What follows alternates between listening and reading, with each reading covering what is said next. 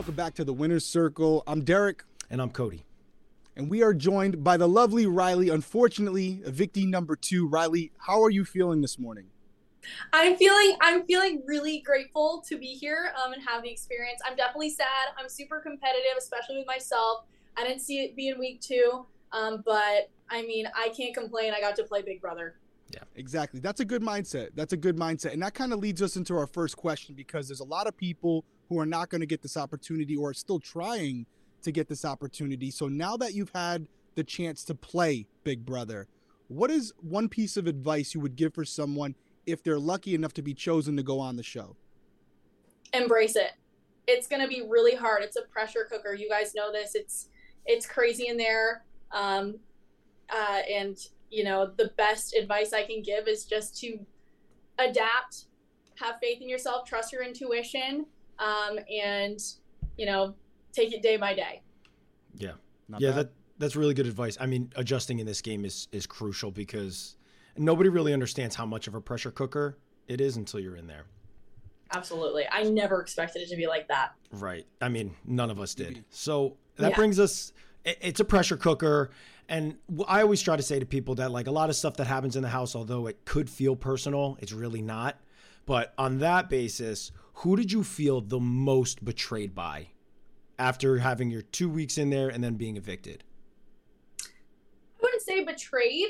Um, I would say disappointed. Um, I think that, you know, at the end of the day, we're all trying to do what's best for us um, in our individual game. And I think that immediately, like Hisam and I might have just, you know, had different uh, routes uh, where we were, we were headed. So that, I wouldn't say it was betrayal by any means. I think that he was smart to get me out because um, who would who knows where it would have gone.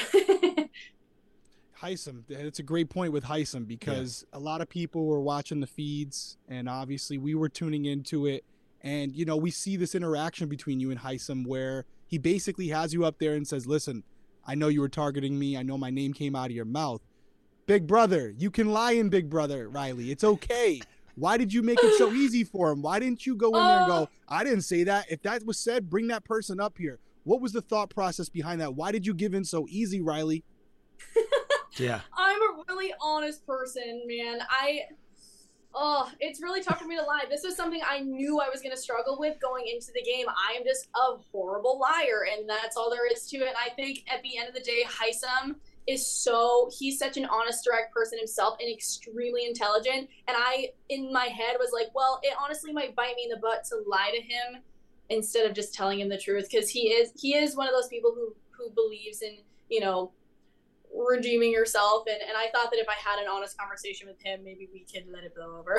So we we came to find, yeah we came to find out that uh, you know honesty is not the best policy in big brother no, like the really great not. mike boogie once said you can bounce checks in the big brother house yes. you can do that yeah. it's okay we forgive yeah. you yeah so i guess i want to go back to your hoh reign right and mm-hmm. a lot of people online and we were hearing it come from you as well talking about feeling stuck in the HOH room and, and being up there and not, I guess, mingling with the rest of the house. I'm one that's all for winning the first HOH.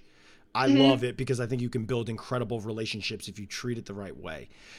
Yeah. Obviously, hindsight, you would change some things that you did, but did you feel that because just because you were the HOH and you were stuck in the HOH room, that it was warranted how the attack now came directly onto you for the house splitting and this huge alliance forming when everybody was forming alliances early on. Do you feel that it was warranted to be directed at you, Reilly, and not kind of thrown elsewhere?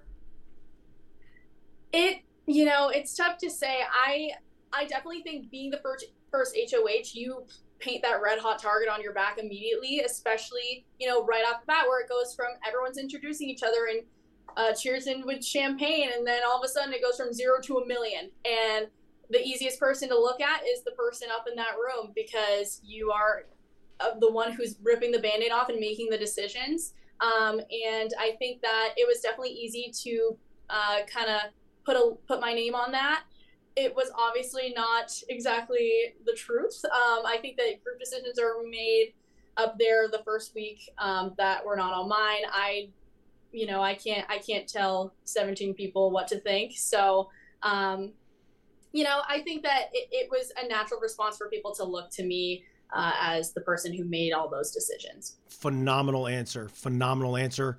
I wish that answer was exactly what you directed at Hisam when he was like, Did you target me? You'd be like, No, I know it's easy. Like, you just gave us the clean, perfect answer that you should have said right to his Darn face. it! And then you would have gone to the DR and be like, I was saying it, Hisam, and I am coming after you. That's what we do with Big Brother.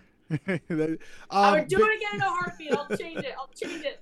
I, got- I, I got one more question. So, last thing on Hisam, because we see this interaction between you and Hisam where he apologizes to you for what was said during the veto meeting, and yet we didn't see a ton of it.